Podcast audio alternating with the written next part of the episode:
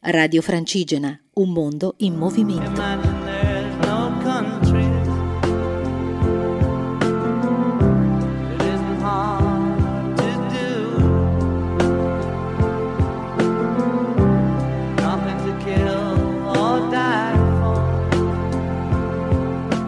Amici di Radio Francigena, buonasera. Pronti per raccontarvi questa seconda tappa del Gesù Trail eh, che ci ha portato da Iblin a Nazareth. Ieri sera l'accoglienza al Mare Elias College è stata fantastica.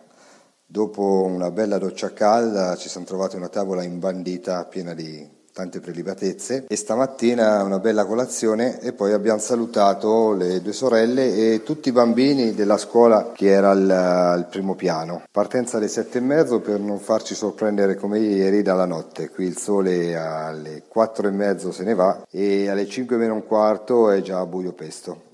Ci aspettavano 25 km, primo paese a 5 km con eh, una piccola pausa su uno shop, un po' di frutta secca, un po' d'acqua e poi abbiamo continuato, attraversato un primo kibbutz e poi una grande vallata si è aperta davanti a noi.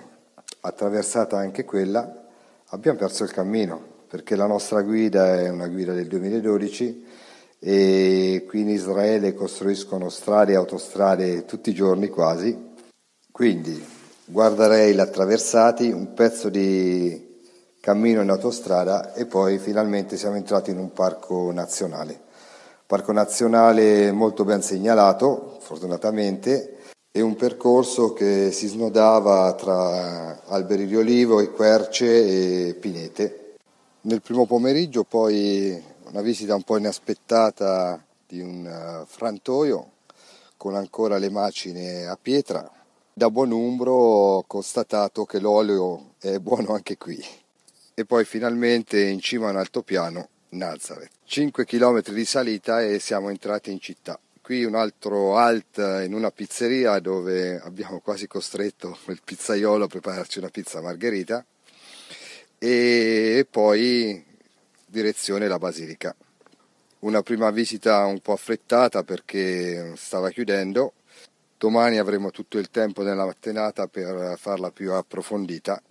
E siamo arrivati qui dalle Clarisse, anche qui ci hanno fatto una bellissima accoglienza, ora doccia e poi, e poi cena. Quindi un uh, ciao da Fabrizio, un ciao da Pasquale, un ciao da Enrico. E da Tullio, un ciao da Giancarlo. Quindi buona serata e a domani.